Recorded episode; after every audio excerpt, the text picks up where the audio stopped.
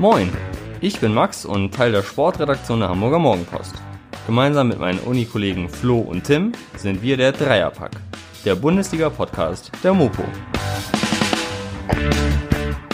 Im dieswöchigen Dreierpack schnacken wir über die magische Gabe von FC-Coach Markus Gisdol sowie über die Mainzer Hoffnungen und Zukunftsszenarien. Außerdem geht es um die wiederentdeckten Fußballkünste der Werkself aus Leverkusen und um die lauernden Gefahren für den VfB aus Stuttgart. Natürlich müssen wir auch wieder über den BVB lästern. Doch zumindest im Quiz zum Abschluss gibt es eine skandalöse Premiere. Viel Spaß!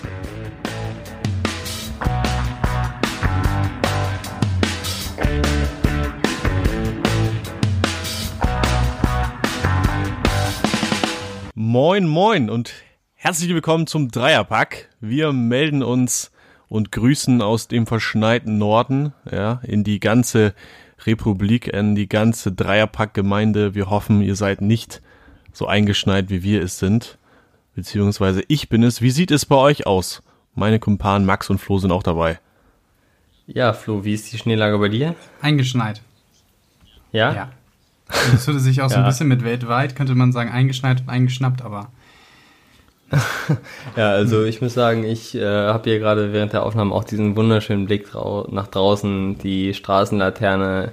Im, Im Fahrenlicht der Straßenlaterne rieseln hier die Schneeflocken hinunter und bedecken langsam aber sicher die Straße mit einem weißen Mantel. Das ist ein Traum. Das klingt ja schon fast ein bisschen nostalgisch, äh, obwohl es ganz schön stürmisch ist und kalt.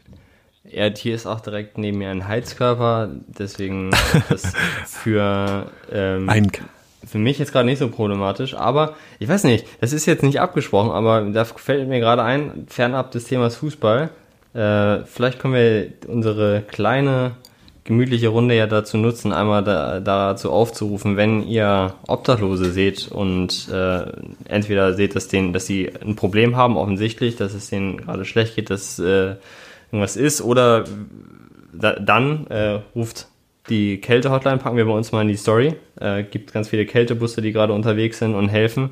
Und äh, wenn ihr nicht offensichtlich seht, dass, dass es ihnen schlecht geht, dann fragt nach, ob sie Hilfe brauchen. Es ist jetzt, ist ja, sch- schadet ja nicht, das mal hier anzusprechen, oder? nee. Auf gar keinen Fall. Da hast du einen sehr guten Punkt äh, angesprochen. Da dürfen wir auch als Fußball-Podcast mal unsere Meinung zu abgeben. Ähm, aber lasst uns dann doch jetzt langsam aber sicher in, ja, in das Fußballthema einsteigen. Ja. Am Wochenende ist ein bisschen was passiert natürlich wieder. Und wir blicken als allererstes mal in den Tabellenkeller. Da gab's zwei, ja, Überraschungssiege, kann man schon sagen. Denn Mainz 05 und der erste FC Köln um Markus Gisdol, dem Liebling von Flo und mir, die haben Ich gewonnen. hätte eher gesagt, der Lieblingstrainer von Max. Hm, pfui. ja, nee, also ich, äh, zu persönlichen Sympathien sage ich nichts, aber man muss natürlich sagen, sportlich, nach dieser äh, Leistung, die ihn kirre gemacht hat, kirre und verrückt äh, im Pokal, dann Kire. Kire, ja. Dann in der Bundesliga plötzlich gegen Top-Team wieder so da zu sein, das schafft gefühlt nur eine Mannschaft, die trainiert wird von Markus Gisdol. Ja, Gut, dass du das, dass du ihm diese Qualität auch mal eingestehst. Und eigentlich hätte ihn, wenn man mal die auf die Statistiken guckt oder auf die Ta- Statistik von diesem Spiel, ähm, er hatte alles, was Köln besser war als Gladbach, waren die Tore. Ähm, Fouls äh, ne, ist mehr gefoult worden und hatten mehr eine höhere Zweikampfquote. Sonst waren sie auch wieder komplett unterlegen. Also theoretisch hätte ihn äh, diese Performance auch wieder Kehre machen können. Aber es hat gereicht. Ja, und, und woran liegt das? Liegt das jetzt nur an den Rochaden in der Gladbacher Aufstellung und diesen vielen Rotationen oder liegt das an der Kölner Leistung? Ja, das liegt äh, einzig und allein an der Gabe von Markus Gisdol, immer in kritischen Situationen äh, punkten zu können, ne? Also, ich Ja, glaube, aber, das hat. aber wieso? Also, ja, äh, das ist eine Gabe, Max, das kann man nicht immer erklären. Wir sind zwar vielleicht dafür da, um Erklärungen zu finden, aber das ist einfach vielleicht die Magie des Markus Gisdol, dass man da ähm, Ja, da kann man manchmal keine Erklärung so, finden. und jetzt, ne, nehmen wir mal die ersten beiden Buchstaben des Vornamens und die ersten beiden Buchstaben des Nachnamens. Ja, da sind wir ganz, sind wir dem schon auf, die, auf der Schliche. Magie. So. Oh mein Gott. Ja, ja gut, dann müssen wir nicht weiter drüber sprechen. Wir haben das jetzt gelöst, warum er da was mit seinem Kopf aus der Schlinge zieht. Oder aus Horst Hells kleinem Kölnschal. Auch immer wieder schön zu sehen. Ja, also zumindest ein Tor, das nach Vorlage von Leiner, also vom Gladbacher Leiner, ist dann ja ein Geschenk auf der einen Seite, vielleicht auch dadurch erklärt, dass Gladbach irgendwie äh, viel rotiert hat und die Abstimmung gefehlt hat. Auf der anderen Seite auch gutes und mutiges Pressing in dieser Situation. So, das muss man Köln dann auch zugute halten. Äh, das ist ein bisschen wie ein anderer, etwas höher in der Tabelle stehender Bundesligist. Äh, da weiß man nicht so recht, ob es dann jetzt mal wieder so eine Topleistung, eine überraschende Topleistung gibt, zum Beispiel gegen Gladbach oder auch in, in äh, Leipzig, wo sie einen Unentschieden geholt haben, oder ob es dann so eine Pe- Pokalperformance gibt, ne? Ja, das, das stimmt auf jeden Fall. Also, wie gesagt, der hat da so eine, so eine Gabe zu punkten, aber es sind jetzt halt auch mal die direkten Konkurrenten, gegen die sie punkten. Also da haben sie unter anderem äh, gegen hier Schalke haben sie gewonnen, dann haben sie in Mainz gewonnen, gegen Bielefeld äh, war es äh, zumindest, nee, da haben sie auch gewonnen zu Hause. Dann aber auch gegen Top-Gegner können sie genauso punkten. Also sie haben in Dortmund gewonnen, sie haben glaube ich, äh, in Leipzig einen Unentschieden geholt, gegen Wolfsburg einen Unentschieden geholt und jetzt gegen Gladbach gewonnen. Also es ist irgendwie egal, wer da kommt. Die sind irgendwie immer in der Lage, dann einen Sieg zu holen. Und man weiß jetzt nicht, woran es unbedingt liegt, aber ja, ich finde es spannend, dass es nicht nur immer die schwachen Gegner sind oder nicht nur die starken, sondern irgendwann hat er für beide Teams dann mal das Mittel, aber er hat halt auch ganz oft nicht das Mittel und deshalb sind sie halt auch da, da unten drin und Sagen, deshalb Also es klingt ja so, als ob die auf dem Weg in den Europapokal wären. Nein, das nicht. Also irgendwie, also du hast schon recht. Also vom Gefühl her müssten sie eigentlich mehr Punkte haben, wenn ich das so sage. Aber mich überrascht es dann schon, dass da jetzt kein äh, Muster hinter ist, dass sie nur die Mitte gegen das eine Team haben oder die Mannschaft aus der einen Region. Auf jeden Fall kann man ja mal festhalten, dass sie jetzt Mittel haben, weil wenn man auf den Anfang der Saison guckt, sind sie sieben Spiele, äh, neun Spiele ähm, bis auf das Dortmund-Spiel ohne Sieg gefahren. Ähm, das war der erste Saisonsieg und haben dann auch erst wieder gegen, ähm, gegen Mainz, also gegen den korrekten, direkten Konkurrenten, gepunktet, Ja. dann wieder gegen Schalke, dann gegen Köln und jetzt wieder gegen Gladbach. Also die positiven ähm, äh, Ergebnisse häufen sich, weil äh, deswegen wahrscheinlich auch deine so allumfassende positive Stimmung gegenüber dem FC, Tim. Ähm, vielleicht aber auch deswegen. Mit, äh, mit eingehend, dass äh, Markus Gisto jetzt ein, eine Art ja, Plan, also auf dem Spielfeld fährt. Es gab ja erst dieses Stürmerproblem, dass da viel rotiert wurde, dass am Anfang hat, ne, wenn du neun Spiele unter Sie ohne Sieg machst oder acht, dann funktioniert offensichtlich nicht was, aber dann hast du dann ja eine Art Systemumstellung gehabt, dann haben sie ja nochmal Duda geholt und dann haben sie angefangen, ohne richtigen Stürmer zu spielen, mit Marius Wolf vorne drin teilweise und jetzt allmählich mit den äh, so guten Ergebnissen, die langsam kommen, hat man so ein bisschen mehr das Gefühl, dass, dass Köln einen, einen Plan gefunden hat, eine, ein System gefunden hat, mit dem sie relativ gut fahren können. Also das ist jetzt natürlich auch nicht über, überragend, aber es ist, äh, würde ich mal sagen, äh, so pragmatisch, dass sie halt diese Punkte holen gegen die Mannschaften, gegen die sie Punkte holen müssen. Finde ich ein bisschen vergleichbar mit Werder Bremen, die jetzt auch nicht dazu in der Lage sind, konstant über eine Saison begeisternden Fußball zu spielen, aber immerhin in Spielen, wo sie dann punkten müssen, auch Augsburg, äh, in, in Spielen, wo sie dann punkten müssen, um nicht ganz unten reinzurutschen, dann in der, dazu in der Lage sind, also wie du schon sagst, Flo, äh, die Mittel richtig einzusetzen. So. Also ein Zusammenspiel aus einem Trainer, der dann immer noch weiß, wie er beispielsweise grundsätzlich gegen einen spielstarken Gegner wie Gladbach oder Dortmund agieren muss oder der dann auch in einem in einem äh, Kellerkrimi wie gegen Schalke äh, weiß, welche Mittel und Taktik er dann anwenden muss, um da Erfolg zu haben. Aber der jetzt auch nicht über super tolle Spieler verfügt oder auch einfach mal auf den falschen Plan setzt, was dann eben zu diesem Tabellenplatz führt, der ja immer noch nicht berauschend ist. Aber ja, einem Anschein nach dann zumindest reicht, um in der in der Klasse zu verbleiben. Ja, es gibt auch, ja. ich glaube, man kann auch eigentlich einen Punkt festmachen, dass 5-0 an gegen, gegen Freiburg, dass man eigentlich schon wieder äh, vergessen hat, weil es halt aus den letzten äh, letzten zwei, vier, fünf Ligaspielen drei Siege und dann Unentschieden gab, war davor das 15 gegen Freiburg. Das war das letzte Mal, in dem mhm. sie, äh, dem Spiel, in dem sie mit Viererkette agiert haben. Und seitdem spielen sie halt in diesem, mit dem, dem Dreierkettensystem mit falschen, falschen Stürmer zuerst, nachdem sie Dennis verpflichtet haben vom, von, von Brügge mit einem, mit einem richtigen Stürmer vorne drin. Aber das scheint halt für sie zu funktionieren und äh, hat dann auch funktioniert in den Spielen, wie gesagt, in denen es funktionieren musste. Und eine andere Komponente ist vielleicht auch dieser, ähm, die Art und Weise, wie du gegen Schalke gewonnen hast. In der letzten Minute mhm. nochmal so ein totaler Brustlöser. Ähm, ich kann, kann mir auch gut vorstellen, dass das, wenn du erst mit einem aus, von so einer harten Niederlage dann in Unentschieden gehst und dann mit diesem neuen System so spät einen Sieg einfährst, ähm, das, das kann auch, glaube ich, denke ich mal, viel in der Mannschaft auslösen. Was man aber auch festhalten kann, nach dem, diesem Spiel gegen Jan Regensburg, dass sie unbedingt ähm, ja, immer noch nicht, wie gesagt, was wir schon gesagt haben, berauschende Fußball spielen. Also, dass sie mit dem Ball immer noch nicht, äh, es ist eher gegen den Ball äh, besser funktioniert, ne? Als mit ja. dem Ball. Ja, ich habe auch, ähm, um nochmal auf die Abwehr einzugehen, ich habe das auch mal nachgeguckt jetzt vorher und äh, am Anfang der Saison haben sie doch mit, äh, haben sie auch schon mit äh, Fünferkette bzw. Dreierkette gespielt und dann zwischenzeitlich dann eben, wie du sagst, auf Viererkette umgestellt. Also am Anfang der Saison muss man sagen, hat es nicht funktioniert. Jetzt schon. Jetzt, äh, ich habe jetzt gerade dann mal den direkten Vergleich mit dem Gladbach-Spiel angeguckt. Da standen jetzt dann zwei andere Innenverteidiger mit äh, Cestic und äh, jetzt fällt mir der dritte nicht ein. Ähm, Zichos. Horn. Ja, Zichos war in beiden Spielen in der Innenverteidigung und genau, Meret und äh, Cestic waren es jetzt in der Rückrunde, in der Hinrunde waren es noch Sörensen und Bornau. Wird man jetzt nicht einzig allein an diesen beiden äh, Spielern festmachen können, dass es das jetzt besser funktioniert.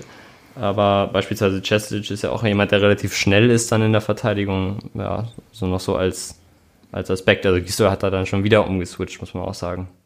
Mm, ja, also ich finde jetzt insgesamt können sie nicht unzufrieden sein mit dem Platz, wo sie gerade stehen. Also ich erinnere mich, dass ich zumindest auch mich äh, dazu entschieden habe, sie vor der Saison da ganz unten einzuordnen, also die letzten drei Plätze.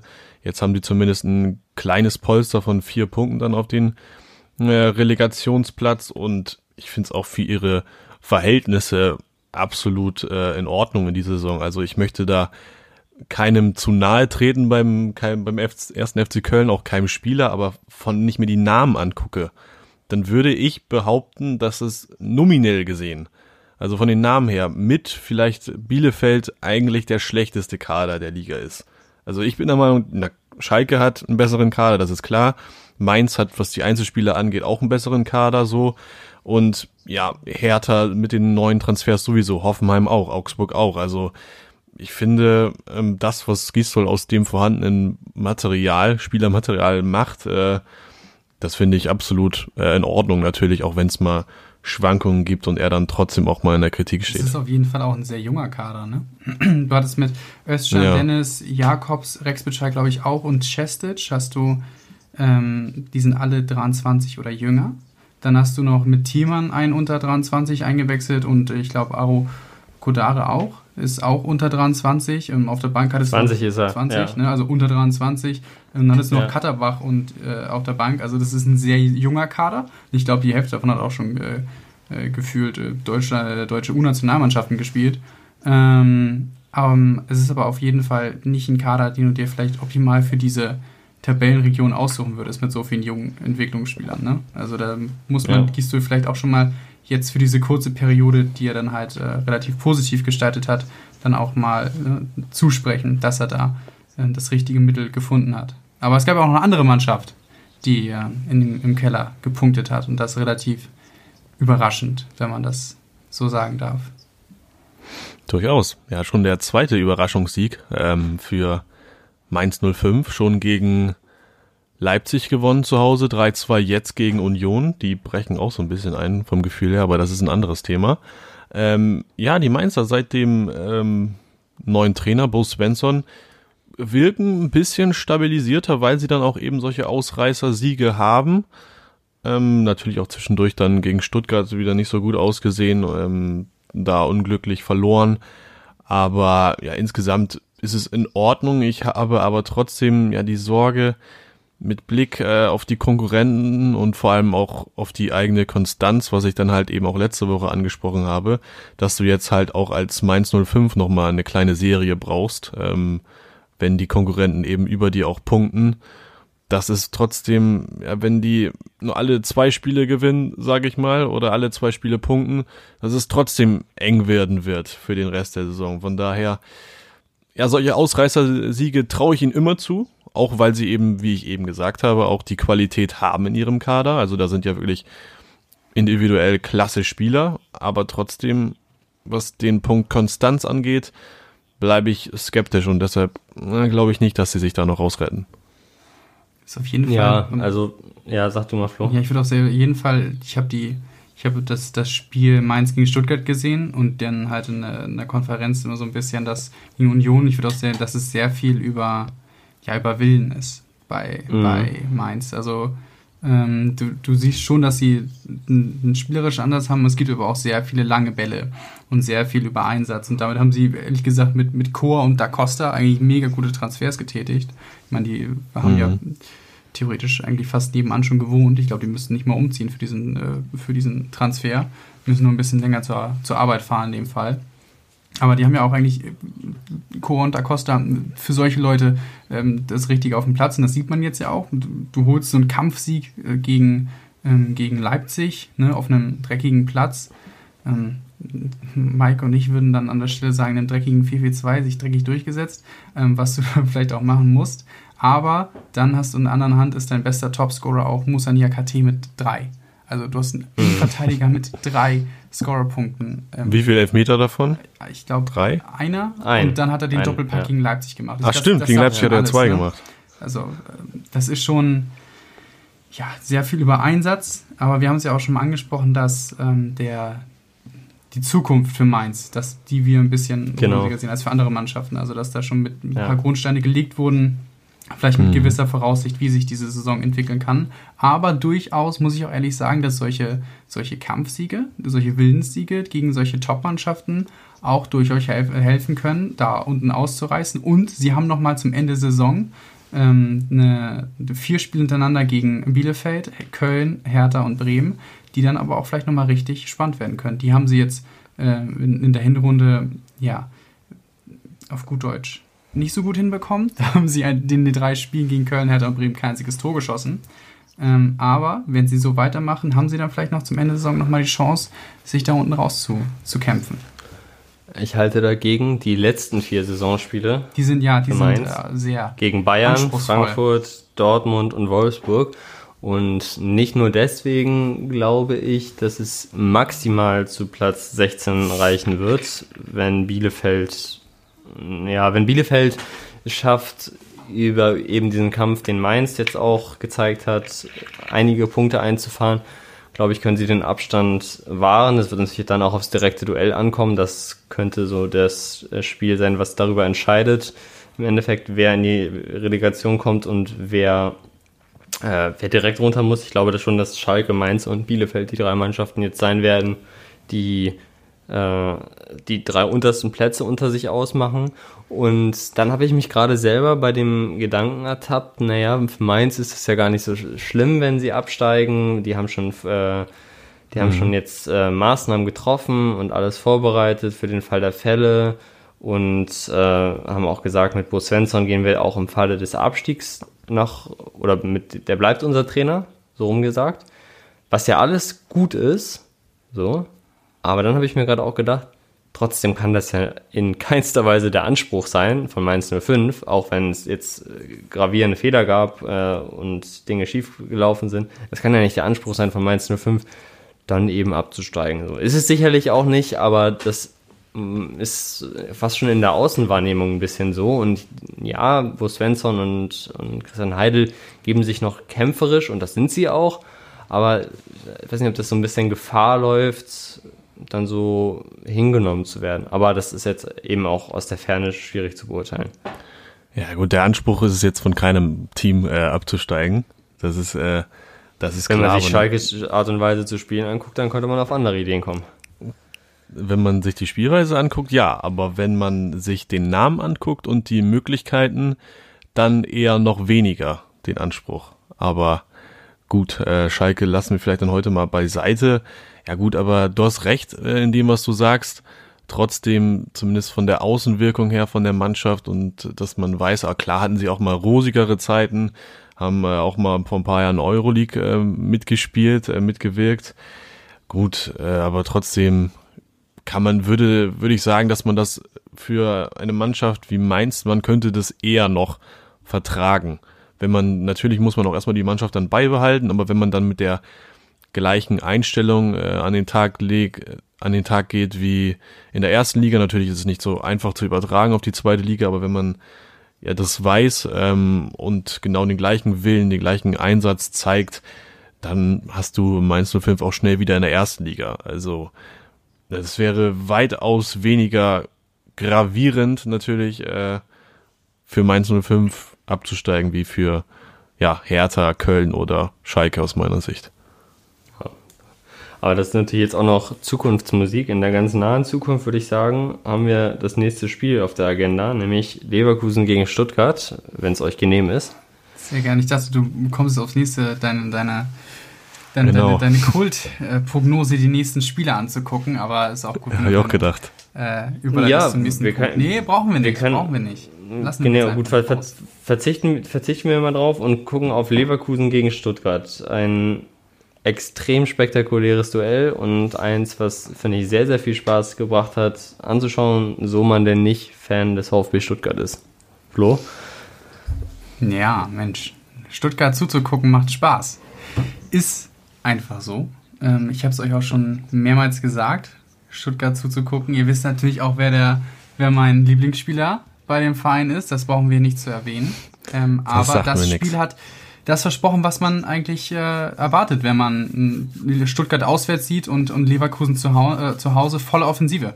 Also sieben Tore, das hat äh, die Erwartung total erfüllt.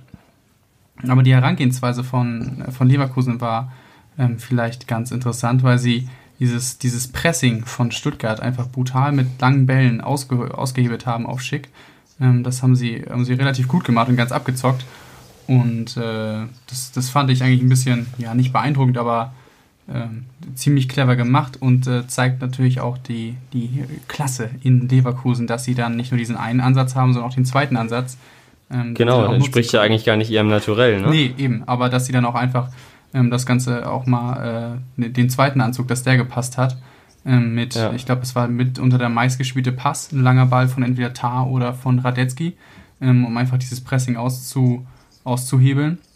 Und wenn du dann die Klasse ähm, vorne hast mit Schick, um dann diese Bälle festzumachen, ähm, dann Hut ab. Und sie haben auch einfach relativ gut gegengepresst. Also Stuttgart ist gar nicht dazu in die Lage zu kommen, eigentlich das zu machen, was sie gut können. Äh, auf Außen die, ähm, die beiden äh, ja, Top-Spieler Wamangituka und Gonzales irgendwie in Aktion zu setzen. Die Bälle kamen dann meistens ungenau oder wurden abgelaufen, weil du hast einfach mit, mit Tabsoba und, und Tar da einfach super schnelle Männer drin oder die Pässe kamen ungenau, weil direkt das Mittelfeld auf den, auf den, auf den Füßen stand. Aber wie du schon gesagt hast, hat es einfach mega Spaß gemacht, das ganze Spiel zu gucken. Auch weil beide Mannschaften nicht aufgesteckt haben. Ja. Ja, und bitter für Stuttgart ist neben dem Ergebnis vor allem jetzt die Verletzung von Gonzales. Ne? Also ich glaube, sechs Wochen ist, äh, ist die Ausfallzeit, korrigiert mich, wenn ich falsch liege. Das. Aber das ist ja schon, also eigentlich kaum zu kompensieren. Wir haben dann gesehen, es kam Kalajdzic rein, natürlich ein völlig anderer Spielertyp. Der ist zwar für seine Größe auch spielstark, aber, aber ja nicht so dribbelstark und, und ja, das, das ist ja einfach ein ganz anderer Spielertyp, kann man ja überhaupt nicht vergleichen. Ja, Kalajdzic, zwei Meter. Das ist natürlich keiner, den du mal, mal lang schicken kannst, äh, wie du es bei Gonzales gemacht hast. Gonzales ist ja auch äh, dann auch gerne mal auf die Außen ausgewichen. Ähm, das, das ist Kalajdzic nicht.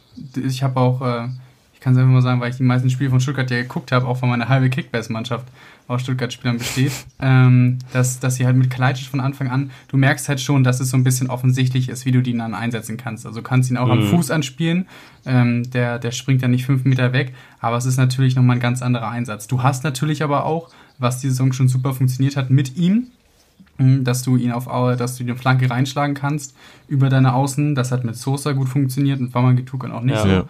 Ähm, aber das der macht lieber alleine. Der macht es lieber alleine, hat, hat Kalajdzic auch schon eingestanden. Aber das ist halt so ein bisschen, Plan A ist da sehr offensichtlich mit, mit Kalajdzic mhm. drin. Ja. ja, das stimmt schon. Du hast gesagt, ähm, um nochmal kurz zu Leverkusen zurückzukommen, du hast gesagt, es war zu erwarten, dass da so viele Tore fallen. Also, wenn ich mir Leverkusen angucke in den Spielen davor, dann fand ich es ja eigentlich eher nicht erwartbar. Ich glaube, in den, gerade nochmal nachgeschaut, in den Spielen, fünf Spielen davor insgesamt nur zwei Tore gemacht und ähm, eins davon war gegen Rot-Weiß Essen im Pokal. Also, natürlich wussten wir schon immer, dass sie ja geil kicken können und sich auch Torchancen herausspielen äh, können in einer hohen Vielzahl. Ähm, hat natürlich auch am Wochenende, habt ihr absolut recht, unfassbar Spaß gemacht, dazu zu gucken, wie sie da in der zweiten Hälfte vor allem ähm, dann am Ende das äh, Spiel zelebriert haben. Aber vorher war halt nur das einzige Problem, dass die Chancenausbeute so ein bisschen, ja, das Problem war, ne?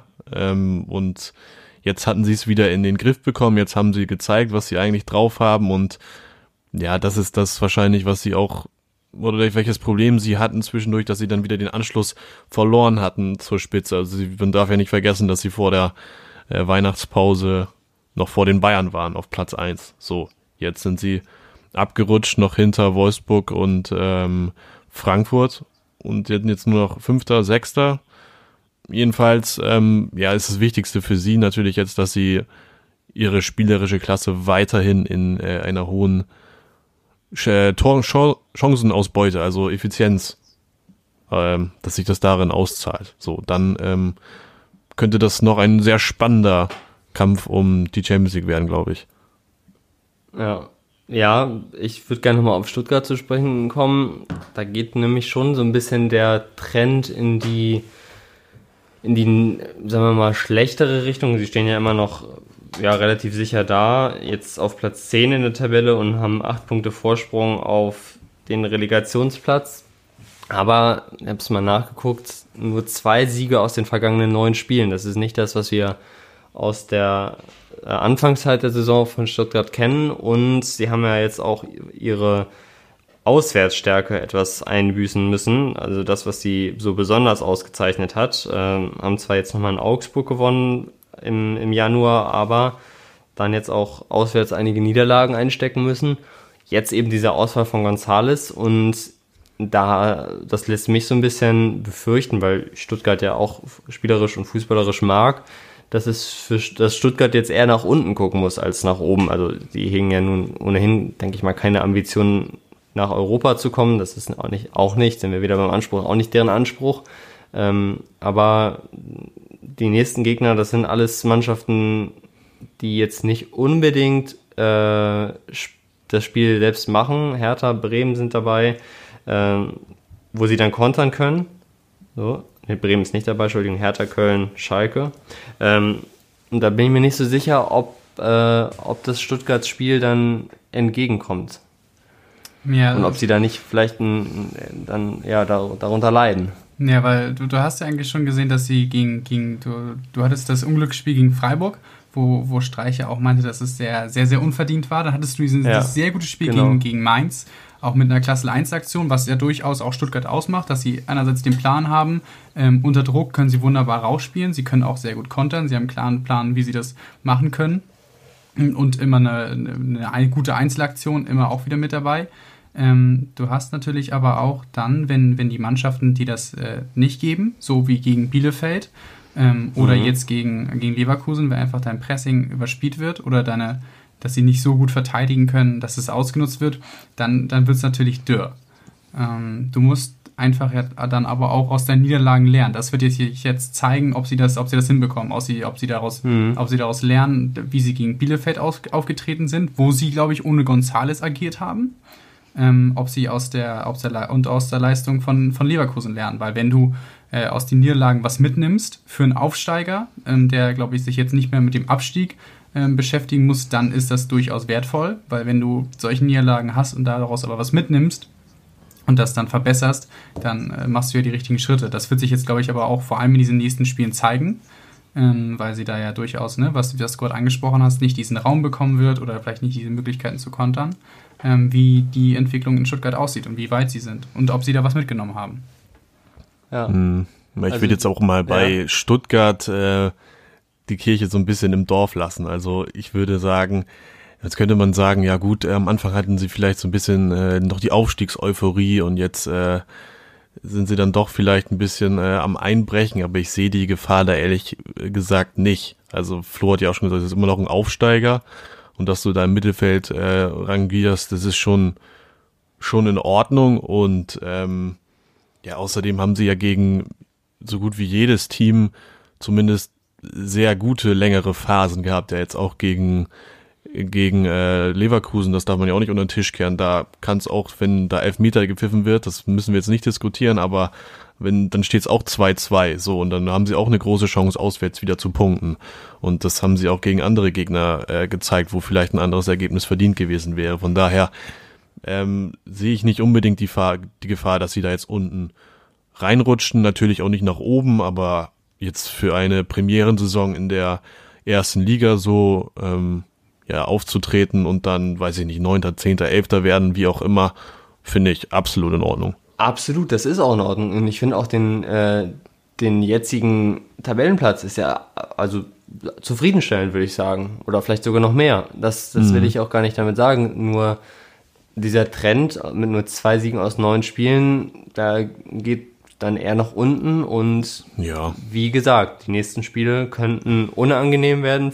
Vielleicht haben sie aber auch äh, die Klasse, wie Flo gesagt hat, das, und daraus gelernt, ne, aus den, aus beispielsweise aus dem Bielefeld-Spiel und können das dann umsetzen. Das würde ja auch wieder dazu passen, was sie in der Vergangenheit gezeigt haben, nämlich extrem gute Auffassungsgabe und große Entwicklungsfähigkeit, ne, wenn man diesen Kern der Mannschaft, der ja schon in der zweiten Liga vorhanden war, jetzt mal vergleicht, wie sie, wie sie heute auftreten und wie sie vor einem Jahr in der zweiten Liga aufgetreten sind, das ist schon eine wirklich beeindruckende Entwicklung.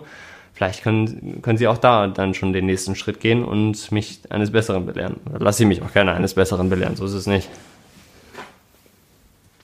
So. so. Lassen wir uns auch gerne. ja, jetzt äh, war es alles so schön und jetzt, ähm, ja, wir müssen, wir müssen ja doch wieder drüber reden, ne? Also, wir würden es gerne weglassen, aber was soll's? Wir müssen es machen. Ja, es ist, äh, man könnte diesen Spruch ein bisschen umformulieren.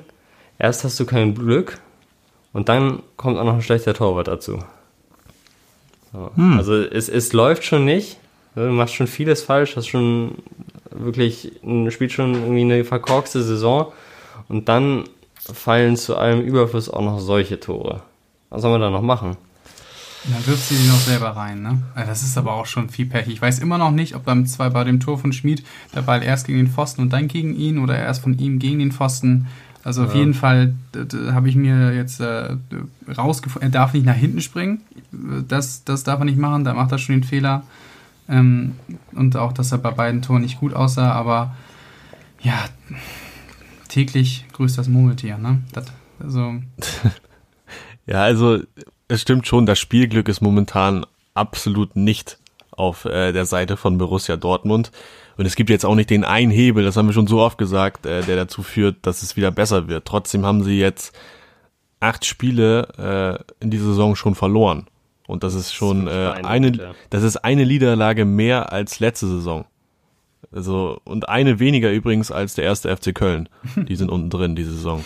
Also, da muss man dann trotzdem wieder die Frage aufwerfen, ja, die Einstellung, die stimmt äh, einfach hinten und vorne nicht. Ne? Gerade das Verhalten bei Gegentoren aus der Distanz, äh, katastrophal in meinen Augen. Also, das ist, das ist passiv und vor allem ist das nachlässig. Also, man hat so das Gefühl, ja, okay, da läuft ein Freiburger äh, auf den 16er zu als ob die überhaupt kein Bewusstsein haben für die Gefahr äh, fürs eigene Tor, ne? Und mit so einem Auftreten kannst du dann leider nichts holen und dann sind auch die eigenen Fehler sozusagen ja die Grundlage für ähm, das eigene Scheitern. Und wenn du dann erst nach einem 0 zu 2 anfängst, einigermaßen ordentlich Fußball zu spielen, ja, dann funktioniert es einfach nicht. Und das kann ich jetzt auch noch ein 700. Mal sagen, äh, was wir die letzten Mal auch schon gesagt haben ohne Konstanz äh, in den Leistungen über 90 Minuten wird es nichts.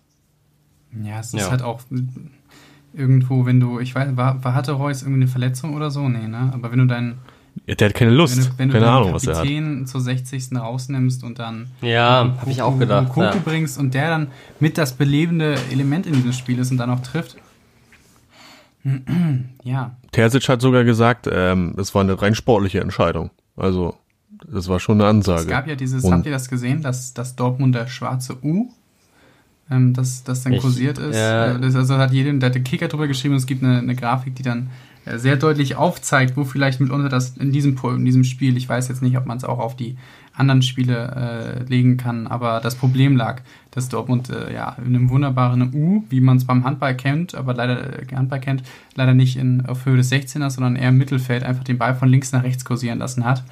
Ähm, jetzt habe ich es euch natürlich fairerweise nicht gezeigt vor, dem, vor, vor der Aufnahme, aber es ist das zeigt so ein bisschen, dass es sehr viel hin und her und packen wir in die Story. Packen wir in die Story, damit man sich da auch was darunter vorstellen kann, was ich hier gerade beschreibe. Aber es ist so ein bisschen sehr viel Ballgeschiebe im Mittelfeld war von links nach rechts. Man kann natürlich einfach sagen, da wurde sich die Verantwortung hin und her geschoben, wenn man es sich einfach mal ne, plump sagen möchte. Aber jetzt die, hast du die Niederlage, dann hast du den Auftritt im Pokal und das passt einfach alles äh, so da rein in das, was man sich von dieser Saison von äh, Borussia Dortmund denkt. Sie haben sieben Punkte weniger als letzte Saison zu diesem Zeitpunkt nach 20 Spieltagen. Mhm. Das passt ja auch so ein bisschen. Das ist jetzt nicht unbedingt äh, so viel, aber es passt ein bisschen da rein, wenn du überlegst, dass sie mehr Niederlagen jetzt schon haben als letzte Saison, passt es so ein bisschen da rein. Ähm, ja, man, man, es wirft weiter Fragen auf, man ist ratlos und jetzt kommt so allmählich, jetzt hast du nochmal Hoffenheim, aber dann kommt Champions League. Es ist so ein wenig, tja, was machst du, ne? Also auch jetzt nochmal konkret auf das äh, Freiburg-Spiel. Äh, was dann ja zur Verbesserung beigetragen hat, oder wer zur Verbesserung beigetragen hat, ist Yusufa Mukoku gewesen. Und bei Mukoku war, finde ich, auffällig, dass er, weil Freiburg nun mal ja besonders dann, nachdem das 0 zu 1 oder das 1 zu 0 und das 2 zu 0 gefallen war, haben die sich ja sehr, sehr weit zurückgezogen. Und Mukoku hat eine Sache gemacht und das natürlich auch mit seiner ganzen Dynamik, die er nun mal hat. Er ist immer aus der, hat sich immer wieder aus der Spitze mit hohem, hohem Tempo fallen lassen, dann entweder klatschen lassen und ist gleich wieder steil gegangen, hat einen tiefen Lauf gemacht, oder er äh, hat sich den, er hat sich fallen lassen aus der, aus den beiden Ketten oder zwischen den beiden Ketten in die Halbräume, hat sich den Ball da abgeholt oder hat den zugespielt bekommen und dann ist, ist dann aufgedreht und in Richtung Tor gegangen. So ist es ja auch dann in Kombination mit Haaland das, äh, das, das eine Tor entstanden. Und Reus, hat halt er den Ball, hat sich dann mal fallen lassen und den Ball verschleppt. So, das ist dann einfach keine, keine Tempoverschärfung und was, worauf du dich sehr gut einstellen kannst, weil das ist halt ausrechenbar. Geht dann halt nach links und dann geht es nach rechts und dann hast du irgendwann das schwarze U. Hm, ja, das äh, ist echt fragwürdig, dass du als Kapitän Marco Reus da ähm, momentan leider nicht der Dreh- und Angelpunkt im Spiel bist in einer Phase, wo es nicht läuft. Also das ist, also überhaupt nicht schade. Ich habe es euch einmal in unserer Gruppe geschickt. Die könnt ihr einmal kurz einen Blick ja. drauf werfen. Also wo Reus, wo Reus da auf dieser Grafik steht, das ist über alles andere als der Mittelpunkt. Man könnte sogar einfach sagen, es wird um ihn herum gespielt.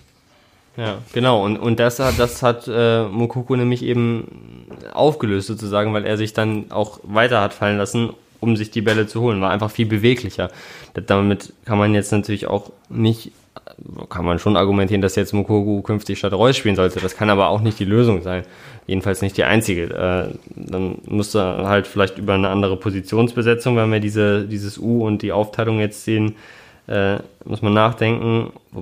Zumal ja auch Brand in diesem Fall überhaupt nicht eingebunden ist, ne? muss man ja auch sagen. Also es sind ja zwei, die sich dann plus Haaland einfach in diesem in diesem leeren Raum bewegen, in dem dann Freiburg sehr, sehr eng steht und dann kein Ball hinkommt, so ja. gefühlt.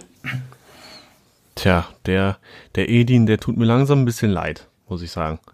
Also natürlich kann man jetzt auch wieder anfangen und eine Trainerdiskussion aufmachen und so, aber wenn schon Sportdirektor und Nachwuchschef äh, sagen, ja, mit welcher Emotionalität und Akribie der da jeden Tag an den ja, an den Start geht und seine Mannschaft, Mannschaft wieder versucht aufzubauen und an den Fehlern zu arbeiten. Und es, er sagt ja auch immer, es nützt nichts, äh, jetzt zu meckern, sondern wir müssen hart dran arbeiten an den Fehlern. Das kaufe ich ihm auf jeden Fall ab, aber es läuft einfach leider nicht. Und dann sind wir wieder bei der Frage, ob es äh, das Problem wieder oder noch immer schon dauerhaft gewesen ist äh, in der Mannschaft. So und tja, wir kommen leider nicht um diesen Verein und seine Probleme drumrum. Ja, bleibt die Frage, ob du, ob es das Was ist, was der Mannschaft an die Hand gegeben wird, was der Trainer anbietet, was gespielt werden soll, das mit der Mannschaft einfach nicht zusammenstimmt, oder ob es das Wie ist. Also wie tritt die Mannschaft auf, wie setzt die Mannschaft die Vorgaben um, wie ist der Einsatz der Mannschaft. Also es ist so ein bisschen, ist es die, ist es das, was in die Mannschaft hereingegeben wird oder der Mannschaft vorgegeben wird, mhm. dass sie irgendwie nicht passt oder nicht mehr passt oder nur teilweise passt, ähm, oder ist es einfach ne, Teil der Mannschaft, der dann halt irgendwie da verkorkst reingeht oder irgendwie, ne? Also ist so ein bisschen wirft, wirft ja durchaus Fragen auf. Ist immer noch, ich glaube aber, ich bleibe auch dabei, dass wenn Dortmund nach dieser Saison, die soll ja wirklich, ne, Dortmund ist ja auch eine Mannschaft, die, was man auch sagen muss, daheim ja auch total vom Publikum lebt und das ja auch vielleicht in dieser mhm. Saison abgibt. Ich hatte das äh, letztens gelesen ähm, mit Liverpool, ähm, weil beispielsweise die, die Biografie von Klopp hieß, ich mag es, wenn es kracht und die Mannschaft auch sehr davon profitieren kann, ne, wenn, wenn Krach da ist. So. Ähm, und vor allem auch der Spielweise helfen kann. Vielleicht ist es ja auch sowas, was man auf Dortmund zurückführen kann, was ja bei so vielen Zuschauern äh, nicht unbedingt verwerflich ist, dass das als eindeutig auch mit abgehen kann. Ähm, das ist sowieso noch eine Sache, die ich vor, weiß ich nicht, drei Folgen oder so mal ansprechen wollte. Es ist dann aber irgendwie, hat es nie so richtig gepasst und jetzt passt es auch nicht hundertprozentig. Ich sage es jetzt trotzdem mal. Wollte ich nämlich einmal loswerden, weil wir haben uns in der Zeit, in der es auch bei Bayern nicht lief, ähm, haben wir uns, um einmal kurz über Bayern zu sprechen, doch, äh, aber nur ganz kurz, haben wir uns ja auch äh, gefragt, was die Gründe sind. Und was auch der Grund dafür ist im Vergleich zu den Vorsaisons. Und Hansi Flick hat gesagt, dass es in den Vorsaisons ähnlich anstrengend war. Das ist jetzt, deswegen lässt er auch die Kraft ja nicht als Ausrede gelten. Aber der entscheidende Unterschied ist, dass es in dieser Saison keine Fans gibt, die einen, nämlich genau wenn die Kraft dann ausgeht, nochmal, egal ob es jetzt die gegnerischen Fans sind, anstacheln oder die heimischen Fans sind, nach vorne peitschen. Dieser Faktor fällt weg und dann spürt man als Spieler viel mehr, dass die Kraft langsam ausgeht. So, das, also das ist jetzt auch nicht bei Dortmund das alles erklären. Ne? Wir haben auch in Auswärtsspielen, wie wir gesehen haben, Probleme. Aber wie du sagst, Flo, zu Hause äh, kann das durchaus dann eine gewichtige Rolle spielen. Und deswegen finde ich, das ist, glaube ich, auch nochmal ein Aspekt, den man nicht vergessen sollte, aber der natürlich auch nicht alleine zur Erklärung dient. Nee, ich glaube, bei Dortmund wird man auch erst schlauer sein, wenn es halt wieder eine was, was vielleicht aber, wenn die, wenn die Erwartungen erreicht werden. Also wenn, wenn die Erwartungen erreicht werden, kannst du vielleicht ein bisschen darauf zurückführen, dass vielleicht äh, verschiedene Elemente geändert wurden, die ähm, dann halt dazu geführt haben und die vielleicht vorher äh, ursächlich dafür waren, dass es halt nicht lief. Was das ist, weiß, glaube ich, keiner. Das wissen vielleicht die Dortmunder selber nicht. Ähm, aber es ist auf jeden Fall durchaus spannend zu sehen, was es dann am Ende sein wird oder sein kann. Was der Lösung es fehlt, ein, es fehlt ein Führungsspieler, der in Dortmund zu einem gereift ist und jetzt im besten Alter ist. So. Ja, das, hat, das, hat, das, hat, äh, das hat Bayern so beispielsweise. Ja, auch, auch um ein Mats Hummels ist übrigens äh, dabei äh, in der Mannschaft. Ja, habe ich auch, auch dran gedacht gerade. Ist aber weder im besten Alter noch ausschließlich da sozusagen gereift. Aber ja, er ist, er ist natürlich ein Führungsspieler, aber wie gesagt, nicht mehr in, in seinem besten Alter, sodass er hm. der als, als 25-Jähriger mit ganz frischem Blut da noch äh, über den Platz fegt. Aber das äh, ist auch meine steile These des Tages, könnte man sagen. ja, ähm, Borussia Dortmund äh, weint so ein bisschen. Bayern München äh, lacht aktuell. Da werden wir dann auch in den kommenden Folgen tatsächlich auch mal wieder einen Blick drauf werfen. Haben wir schon gesagt. Ähm, auch Frankfurt und Wolfsburg haben schon wieder gewonnen. Also da wird, da wird auch gelacht, aktuell sehr viel. Haben wir in den vergangenen Folgen drüber gesprochen. Könnt ihr euch da nochmal anhören. Und, und ansonsten. Wir mal sehen, wer jetzt hier gleich was zu lachen hat. Genau. Im Quiz.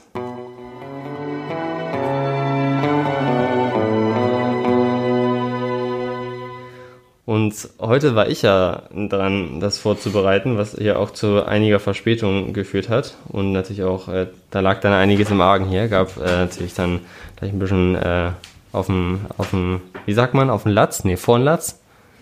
Ich weiß es nicht. Wie ist die Redewendung richtig? Danny Latzer. Ich weiß So. es auch nicht. Auf jeden Fall steht jetzt hier ein Quiz und ich glaube, es ist ein sehr könnte ein sehr unterhaltsames Quiz werden. Es gibt nämlich zum Abschluss dieser Folge. Du musst aber jetzt richtig liefern, ne? Also das, also muss man jetzt mal eben kurz den äh, Hörerinnen äh, und Hörern erklären. Da hat Max schon ordentlich ähm, angepriesen vor der Folge. Extra ein bisschen äh, länger Vorbereitungszeit äh, sich erbeten. Also da muss jetzt was kommen. Ja, es gibt, und das sage ich euch, ich sage euch guten Appetit, es gibt nämlich eine große Portion Skandalnudeln, Skandalnudeln im Quiz zum Abschluss dieser Folge. Einmal hier äh, al dente, Skandalnudeln al dente. Äh, anlässlich natürlich, wir sind brandaktuell, wir sind hier taufrisch drauf, anlässlich natürlich äh, der Wiedernominierung oder der Wiederberufung von Nabil Bentaleb in den Schalker Kader. Er ist wieder da, Nabil. Den hätte ich grüßen wollen, Mensch, nachher. Nabil stabil, äh, das kannst du auch immer noch machen nachher. Und heute sag ich euch mal, wer anfängt. Das ist nämlich Flo. Ich hätte, ich hätte gedacht, dass äh, du das auf Peter Neurohrer und seine nette Geschichte zurückführst, aber Kult. hast du es nicht mitbekommen mit Neurohrer? Das habe ich doch in den Instagram-Chat geschickt, Mensch. Was denn? Also, ja. Max Mann, wird äh, Max. nach der Folge aufgeklärt. Einfach mal Peter Neurohrer äh, googeln. Ich glaube, das allein reicht und dann auf neueste Einträge. Das äh, wird aufklären. Okay. Was da Ja, das, das mache ich dann als, als Nachtlektüre. Nee, also ich habe euch hier so ein paar Skandalnudeln äh, gekocht und die gibt's jetzt hier nochmal so zum äh, als, als schönes Schmankerl. Äh, wie gesagt, Flo, du darfst hier gleich beginnen. Ihr habt jeweils drei Fragen. Ich hoffe, dass wir danach nicht auf eine Entscheidungs- oder Schätzfrage angewiesen sind. Die habe ich nämlich nicht vorbereitet. Alles klar. Ähm, seid ihr bereit, möchte ich zuallererst wissen. Ja. Si, Senorita. Sehr schön. Ja, Flo, dann äh, bleiben wir doch direkt bei Nabil Bentaleb. Dem wurde nämlich als äh, Anlass zu einer seiner insgesamt fünf Suspendierungen bei Schalke äh, der Führerschein entzogen, weil er im Düsseldorfer Rheinufertunnel zu schnell fuhr. Und ich möchte von dir wissen, wie viel fuhr er zu schnell? Fuhr er A 80 Stundenkilometer statt erlaubten 50, B 120 statt erlaubten 70 oder C 144 statt 80? Ich dachte schon, jetzt geht es vielleicht mal bei, beim Quiz von Max um Sachen, die man wissen kann und um keine Zahlen, aber ähm, Also es kommt, es kommt beides noch, Sachen, die ihr noch wissen könnt und es kommen auch noch weitere Zahlen. Aber ich wiederhole das gerne nochmal. nee, ich, 80 ich, statt ich, 50. ich, also okay. einmal 30 drüber, einmal weit drüber und eigentlich jedes Mal drüber. Ähm, ich würde Antwort B nehmen. 120 statt 70? Und das ist B. ja, schon Gas Okay. gegeben. Ja, und das ist absolut korrekt, Flo. Hast du ja sehr gut geraten. Ja, das war absolut geraten. Der erste Punkt. Ja, ähm, äh, Tim, dann geht es weiter und es geht weiter mit einem Spiel, was schon mal hier äh, namens, äh, folgennamensgebend war, nämlich ein Spiel zwischen dem SC Paderborn und dem HSV. Hatten wir jetzt gerade kürzlich, ne? deswegen ist der HSV besser als Borussia Dortmund. Ich erinnere mich, ja. Und äh, am, zwei, am 21. August 2004, um das, ich habe das hier alles so richtig schön aufgeschrieben, kam es im Mensch. Hermann-Löns-Stadion zum Erstrundenspiel des damaligen Regional, Erstrundenspiel des DFB-Pokal, des damaligen Regionalligisten Paderborn gegen den HSV. Endstand 4 zu 2 unter gütiger Mithilfe Robert Holzers. So, und ich möchte von dir wissen, bei diesem Skandalspiel, wer stand da nicht in der Startelf des HSV? Bei Trainer Klaus Toppmöller. Wer stand in dem Holzer-Spiel in Paderborn im Hermann-Löns-Stadion nicht in der Startaufstellung? A. Naohiro Takahara. B. Emile Penzer. Oder C. Medi Madavikia. Wer war, wen hat Klaus Toppmöller nicht für die Startelf auserkoren? Takahara, Penzer oder Madavikia? Das sind halt alles Legenden, ne? So, So viel, so viel steht fest. schön gesagt. Ich bedauere nur, äh, dass ähm, ja da mit meinen jungen vier, vier Jahren äh, ich glaube ich noch nicht jedes Spiel des HSV verfolgt habe. Das ist natürlich schwach, muss man Von sagen. Das daher Von daher kann ich dir jetzt nicht sagen, ja, das bei Flo und mir startet das hier so mit dem 2005, 2006 Sticker-Album. Mhm, ja, ja, haben wir auch schon ein paar Mal gezeigt. Davor, ähm, davor, ah. Takahara und Pensa Malavikia. Ja. Oh. Wie lange hat Malavikia denn beim HSV gespielt? Mm. Das sind leider nicht recherchiert. Ja. Ja. Ja. Wüsstest du es, Flo? Nein, ich wüsste es nicht. ich weiß, ich, ich sag Malavikia. Und ich sage, das ist falsch. Malavikia ja. hat, hat sehr wohl gespielt im rechten Mittelfeld, genauso wie Emile Penzer, der ja die rote Karte gesehen hat von Heutzer. Also den hätte man schon mal ausschließen können. Auch das Hättest wusste ich leider nicht. Können, Tim. Der war, also es war offen vor dir. Das war eine 50-50. Tut mir leid, dass ich das Spiel nicht Hättest von meinem geistigen Auge habe. Und äh, eingewechselt wurde wiederum Naohiro Takahara. Der hat es nicht begonnen. Deswegen Ach so, also die haben sogar noch alle für den HSV gespielt. Also das ist ja, also ja. dass ich das nicht wusste, da tut mir leid. Ja, sehr schön. Bleiben wir direkt beim HSV, Flo, und äh, dann kommen wir über zu deiner zweiten Frage. Ja. Äh, Paulo Guerrero ist nämlich in der Bundesliga für zwei Fehltritte bzw. Würfe bekannt. Ich, ist, ich wusste, dass er kommt. Sehr schön. Ja, ist ja auch, also wenn man äh, Skandal sagt oder Bundesliga-Skandal sagt, muss man auch Paulo Guerrero sagen. So. Äh, er ist also für zwei Fehltritte bzw. Würfe bekannt. Einmal die Kung-Fu-Attacke gegen Sven Ulreich und selbstverständlich der Flaschenwurf auf einen Fan nach dem 0 zu 0 gegen Hannover am 4. April 2013. Und ich möchte von dir wissen, Flo, ja. das ist jetzt eine Sache, die du wissen könntest. Wie viele Spiele und? insgesamt äh, gesperrt wurde? Nein, und wie viel, äh, und sie hat mit Zahlen zu tun. Wie hoch war seine Geldstrafe insgesamt? Boah. Waren das A 95.000 Euro? Waren es B 140.000 Euro? Oder C 180.000 Euro? Oh. Ich weiß gar nicht, ob man für einen Foul eine Geldstrafe, also, also bei dem Ding gegen Ulreich weiß man ja gar nicht mehr, ob das äh, noch als faul betitelt werden kann. Aber ich weiß gar nicht, ob man für. Körperverletzung. Für, also, wenn es das war, was es ja eigentlich theoretisch war, ich weiß halt nicht, ob man. Äh, Geldstrafe dafür, aber, ich aber es geht jetzt um, hat auch eine Geldstrafe bekommen. Ne? Also von daher glaube ich schon, dass man äh, für Sachen. Ja, es geht aber um den Flaschenwurf, ne? Achso, es geht also, nur auf den Flaschenwurf. Es geht, ja, sorry, das, äh, Achso, das es geht nur um den Flaschenwurf. Ich hätte gerade ja. überlegt, kann man denn für Aktion auf dem Spielfeld auch eine Geldstrafe bekommen vom äh, von der. Ja, nee, der, Entschuldigung, das war missverständlich. Ja. Nee, es geht nur um den äh, Flaschenwurf. Pardon. Okay, nur um den Flaschenwurf. Oh. Ja, Magst bei dem Foul hätte man es ja auch bei Gelb belassen können. also. Magst du mir dann nochmal also das, einmal das sagen? Ja. 95, 140 oder 180? Ich sag 140. Ja. Okay.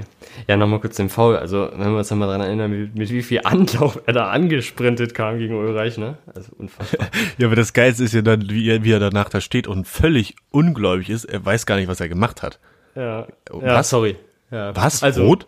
Flo, er glaubt's nicht. Äh, du sollst deine Antwort bekommen. Es ist leider falsch. Leider. Aus, aus, aus äh, deiner Sicht. Es waren tatsächlich 180.000. Er hat 108, äh, 100.000 Euro Geldstrafe ausgesprochen bekommen vom Amtsgericht Altona. Er hat 20.000 Euro Strafe vom DFB Sportgericht bekommen und 60.000 vom HSV. Nicht schlecht. Also, aber aber man, kann, man kann auch für, für Fouls Geldstrafen bekommen, ne? Bestimmt. Also kann man ja, ja können wir ja nochmal bei unserer ja. Community nachfragen. Ja, wir werden da gleich noch mit einer dritten Frage, wenn wir noch ein bisschen in die Richtung gehen, ganz würdet, sein. Würdet ihr euch für 100.000 Euro eine Flasche ins Gesicht werfen lassen? Ich ja. also ich glaube, der Fan, der hat ordentlich abkassiert. Nee, das, äh, nee, da kann ich aufklären, das äh, war keine Zivilrechtsklage, wo er was bekommen hat, der Fan, sondern das war äh, strafrechtlich und es war, er hat dann 100.000 Euro zu gemeinnützigen Zwecken spenden müssen. Also ich, dachte, ich dachte, du studierst Sportjournalismus und nicht Jura, Max. Hatten wir doch auch. Wir hatten ja Grundlagen, ja so, danke, wir hatten Grundlagenrecht bei einer sehr, äh, ah. sehr freundlichen Dozentin. Liebe Grüße an der Stelle. An die, ja, da hast du dich daran erinnert. Ja, ist klar. Ja, also, okay. zweite Frage an dich, Tim. Äh, Im Jahr 2013 erzielte Stefan Kiesling für Bayer Leverkusen ein Tor, das er gar nicht erzielte. Das Tornetz war nämlich kaputt und das Phantomtor gefallen. Aber gegen wen? Hoffenheim. War es A. Schalke, Das ist ja super B. einfach. B. Werder Bremen oder C. Hoffenheim? Das war jetzt ein bisschen cool, oder? Das war schon sehr cool. Ja, ist es eingeloggt? Äh, ja. Ja, okay, das tut mir leid. Das- Ich wusste nicht, dass das so einfach ist. Äh, ja, Hoffenheim, das ist in der Tat korrekt. Ja, Punkt. Ja, Flo, äh, also Ja. Alles gut, kannst natürlich. alles gut. Wenn du, das, wenn du jetzt hier gewinnst, dann ist das umso beeindruckender. Und jetzt kommen wir nämlich dann auch schon zu deiner dritten Frage. Gerade schon angekündigt. Äh, es, geht, es geht nämlich wieder äh, vors Gericht.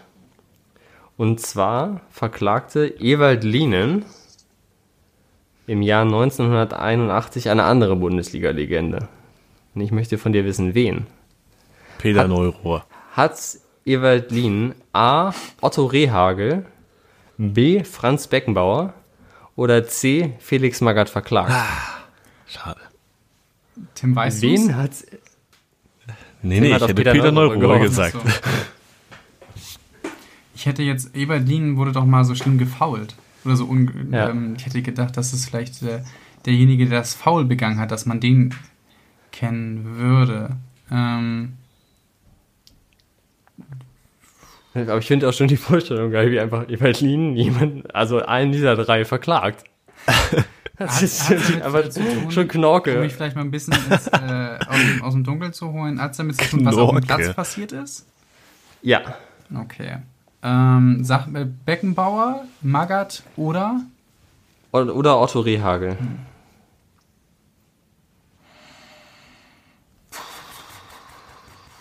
Da war ja letztens schon Thema, als es um Otto die Rehagel. Trainer ging und würde die einfach meisten. mal, ich, weil ich, Beckenbauer und Magath haben ja zu dem Zeitpunkt noch gespielt. Ähm, und ich würde jetzt einfach mal sagen, dass meine Herleitung ist, dass Otto Rehagel vielleicht schon Trainer war und Trainer von der Mannschaft ähm, äh, war, die halt, äh, jetzt mal plump gesagt hat, äh, aus der, von der der Spieler stammt, die Lien gefault hat. So, das ist jetzt einfach mal meine Herleitung, obwohl das eigentlich auch mit den 80ern, weiß Hä? ich nicht, zu früh war. Ja, weiß ich nicht. Ich, woher war ich denn soll ich denn wissen, wieso Ebert Lien jemanden verklagt von den beiden? Ja, Das ist ja der Learning Podcast. Deswegen ich Rate einfach, das hilft dir doch sonst mir auch Felix Magath, irgendwie habe ich auf Felix Magath. Ich gehe jetzt mit meinem Bauchgefühl und sage Felix Magath. Felix. Ist das eingeloggt? Ja, weg. Also ich habe jetzt hier gerade eine gute Erklärung oder eine minder gute Erklärung abgeliefert, aber mein Bauchgefühl sagt mir auf einmal Felix Magath. Okay. Es ist extrem bitter, Flo, weil du die komplette Geschichte richtig erzählt hast. Das ist auch unfassbar. Ewald Lien hat den Trainer verklagt, von dessen, also, so, ich, ich teile es anders auf. bin Die richtige Antwort, die, die richtige Antwort ist Otto Rehagel. Und Ewald Lien hat Otto Rehagel verklagt, weil er, ne, genau richtig, so übel gefault wurde. 29 Zentimeter Wunde hatte er am Oberschenkel nach der Grätsche von Norbert Siegmann von Werder Bremen. Da war Otto Rehagel Trainer. Ewald Lien hat damals für Arminia Bielefeld gestürmt, wurde gefault. Und Rehagel, Otto Rehagel soll Norbert Siegmann zu diesem Foul angestiftet haben. Er hat nämlich, so hat es die Werder Bank überliefert, kurz vorher gesagt, eine halbe Minute vorher, hat er äh, Norbert Siegmann zu sich an die Bank geholt, hat, hat ihm gesagt, pack ihn dir und wenig später hat Norbert Siegmann Evaldin gefault auf übelste Art und Weise und das kam zu der Klage, die allerdings erfolglos war, weil das nicht nachgewiesen werden konnte. Ich glaube, das Aber wird äh, einen, einen Ehrenpunkt geben. Einen imaginären Ehrenpunkt für mich. Also du hättest ihn dir eigentlich verdient. Das ist, also ich, ich, ich wollte dann nicht nichts mehr, äh, keinen zu starken Tipp mehr geben, aber also, dass du dir das so hergeleitet hast, Chapeau, muss ich wirklich sagen. Sehr, sehr, Wahnsinn. sehr, sehr bitter. Sehr, sehr bitter. Das ist wirklich, das ist heftig, ja. Also, kommen, kommen wir nun auch zu deiner dritten Frage. Wusst, wusstet ihr übrigens, dass Felix Magath eigentlich Wolfgang mit Vornamen heißt? Habe ich schon mal gehört, aber ich hätte es jetzt nicht gewusst, nee. Na, haben wir auch das gelernt.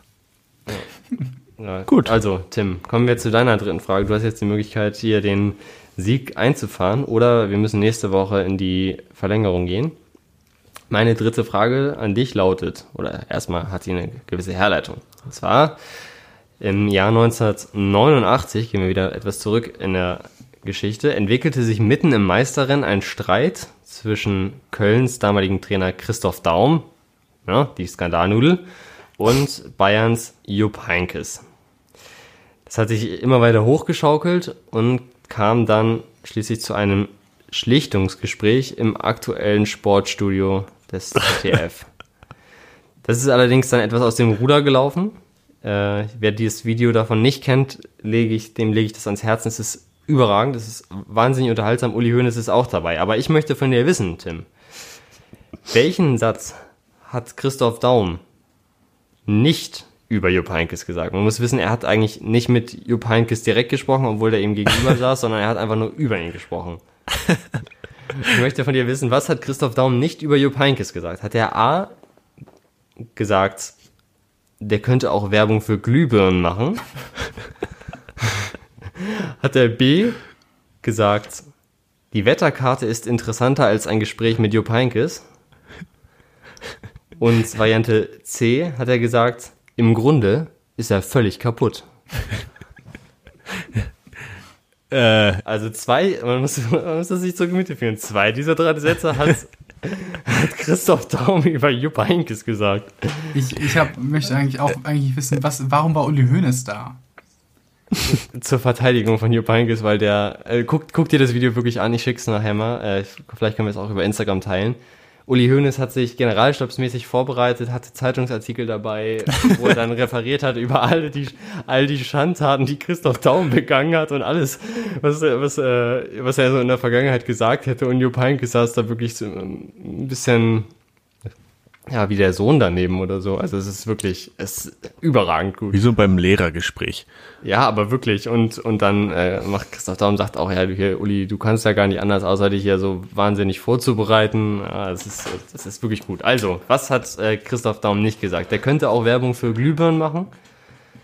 Die Wetterkarte ist interessanter als ein Gespräch mit Jupp Heynckes. Oder im Grunde ist er völlig kaputt. Hast du das eigentlich aus dem Gedächtnis gemacht oder musstest du das nochmal angucken? Äh, ich kannte die Grundzüge dieser Sätze noch, ich habe es aber dann nochmal nachgeguckt. Ah, ich wünschte, ich hätte das so oft geguckt wie du. Erkennst du es? Ja, das, das hast du uns, glaube ich, schon mal äh, gezeigt. Ach so, okay. Ja. Oder uns davon vorgeschwärmt, das dass wir uns das unbedingt an. Ja, es kann ja sein, dass ich das mal in der Uni gezeigt habe. Es ist ja. so lustig. Ist alles, ist alles, ist alles sehr witzig. Also Werbung für Glühbirnen, ja, die Wetterkarte oder er ist völlig kaputt. Ja, völlig kaputt muss er schon gesagt haben. Und dann, entweder hast du dir halt die Glühbirne ausgedacht oder den Wetterbericht. Äh, nicht, äh, egal welches es ist, äh, Respekt und Chapeau vor deiner Kreativität. Ähm, ich sage, dass er das mit der Wetterkarte nicht gesagt hat. Glühbirne finde ich gut. Ist das eingeloggt? Ja. Und damit geht es kommende Woche in die Verlängerung. Ah. Er hat, Christoph Daum hat durchaus gesagt, und das wurde er da, darauf, äh, wurde er nochmal angesprochen in der Sendung, hast, äh, stehen Sie zu diesen Sätzen, haben Sie das gesagt oder hast du das gesagt? Und Christoph Daum hat gesagt, die Wetterkarte ist interessanter als ein Gespräch mit Jupp Heynckes. er hat auch gesagt, also es äh, bezog sich auf einen Sieg gegen Inter Mailand der Bayern, der gesagt, nach dem letzten Spiel war eine Hirnwindung mehr durchblutet, im Grunde ist er völlig kaputt. Aber er hat, er hat nicht gesagt, der könnte auch Werbung für Glühbirnen machen, sondern er hat gesagt, der könnte auch Werbung für Schlaftabletten machen. Ah. Also doch nicht so kreativ, wie du vermutet hast. Äh, ja, einfach ein Wort ausgetauscht. Ja, aber ich finde das Glühbirnen bei Osram, das ist ja nun mal, also passender, also mehr hätte es ja gar nicht gepasst. Ja, ist in Ordnung. Ja. Ja, also, äh, jetzt könnt ihr bewerten und auch unsere Zuhörerinnen und Zuhörer. Äh, hat es das, die vielen Versprechungen vorher eingehalten, dieses Quiz? Ja, also ich freue mich schon äh, drauf, zu Beginn der nächsten Folge nochmal zu lachen. Flo? Bevor es wieder an den BVB geht. Haderst du immer noch mit Otto Reagel, Flo? Ich traue immer noch meiner ähm, perfekten Erklärung hinterher. Aber ich muss aber euch sagen, dass der Ansatz mir sehr gut gefallen hat. Du hast laut und deutlich gesprochen. Ähm, nicht abgelesen. Doch, hoffentlich. Das Corona-Referat kommt wieder. Ja, stimmt, ja. Sehr Hat schön. auch schon mal eine Folge. Nee, war sehr gut. War ein guter Ansatz. War doch eine schöne Folge hier. So. Der, möchtest du denn jetzt trotzdem noch Nabil Bentaleb grüßen oder wie ist es? Äh, nee. Ist auch langweilig, oder? Grüß doch mal Silas Wamangituka. Der ist hier allgemein zu kurz gekommen ich, grüße einfach, ich grüße nämlich jetzt mal Ilkay Gündogan. Ilkay Gündogan spielt Ui. eine Wahnsinnssaison in, in England und für Man City hat er gegen Liverpool zweimal äh, genetzt, insgesamt schon sieben Saisontore und ist mit ähm, Abstand der am besten performste deutsche Spieler im Ausland. Und ich freue mich, den Mann bei der EM zu sehen. Mhm. Ähm, In meiner Lieblingsmannschaft der deutschen Nationalmannschaft. Haben wir für euch So. beide. So. So, ich guck so fast so gerne wie Stuttgart. Kapp. Ja, wen grüßt du, Tim? Ich grüße mal jetzt Christian Streich. Also Freiburg 700 Bundesligaspiele. Ich weiß nicht, hat er die Hälfte davon selber mitgemacht? Ist ja auch egal, aber ja, da kann man die schon mal loben für den für den Mann aus dem Breisgau. Ja. Hey, ich habe jetzt gerade vergessen, wen ich grüßen wollte. Äh, das passiert auch mal. Das ist die Live-Situation. Dann grüße ich einfach. Äh, ah ja, richtig. Beckham, den Rechtsverteidiger von Al-Achli. Beckham. Das ist, auch Ähm, mal, ist auch mal was. Einfach so? Oder Ja. hast du, gibt's da eine besondere Geschichte zu? Er heißt halt Beckham und hat gestern gegen Bayern gespielt. Im, Alles klar. Im äh, Club-WM Halbfinale. Ja, ja, ja, ja. So, Beckham. schön. So. In diesem Sinne, was kann man mit Beckham machen? Nichts, ne? Nächste Woche sind wir, nächste Woche sind wir wieder wieder Beckham. Bin sind wir wieder Backman. Also, Bis nächste Woche. Bis nächste Woche. tschüss. Tschüss.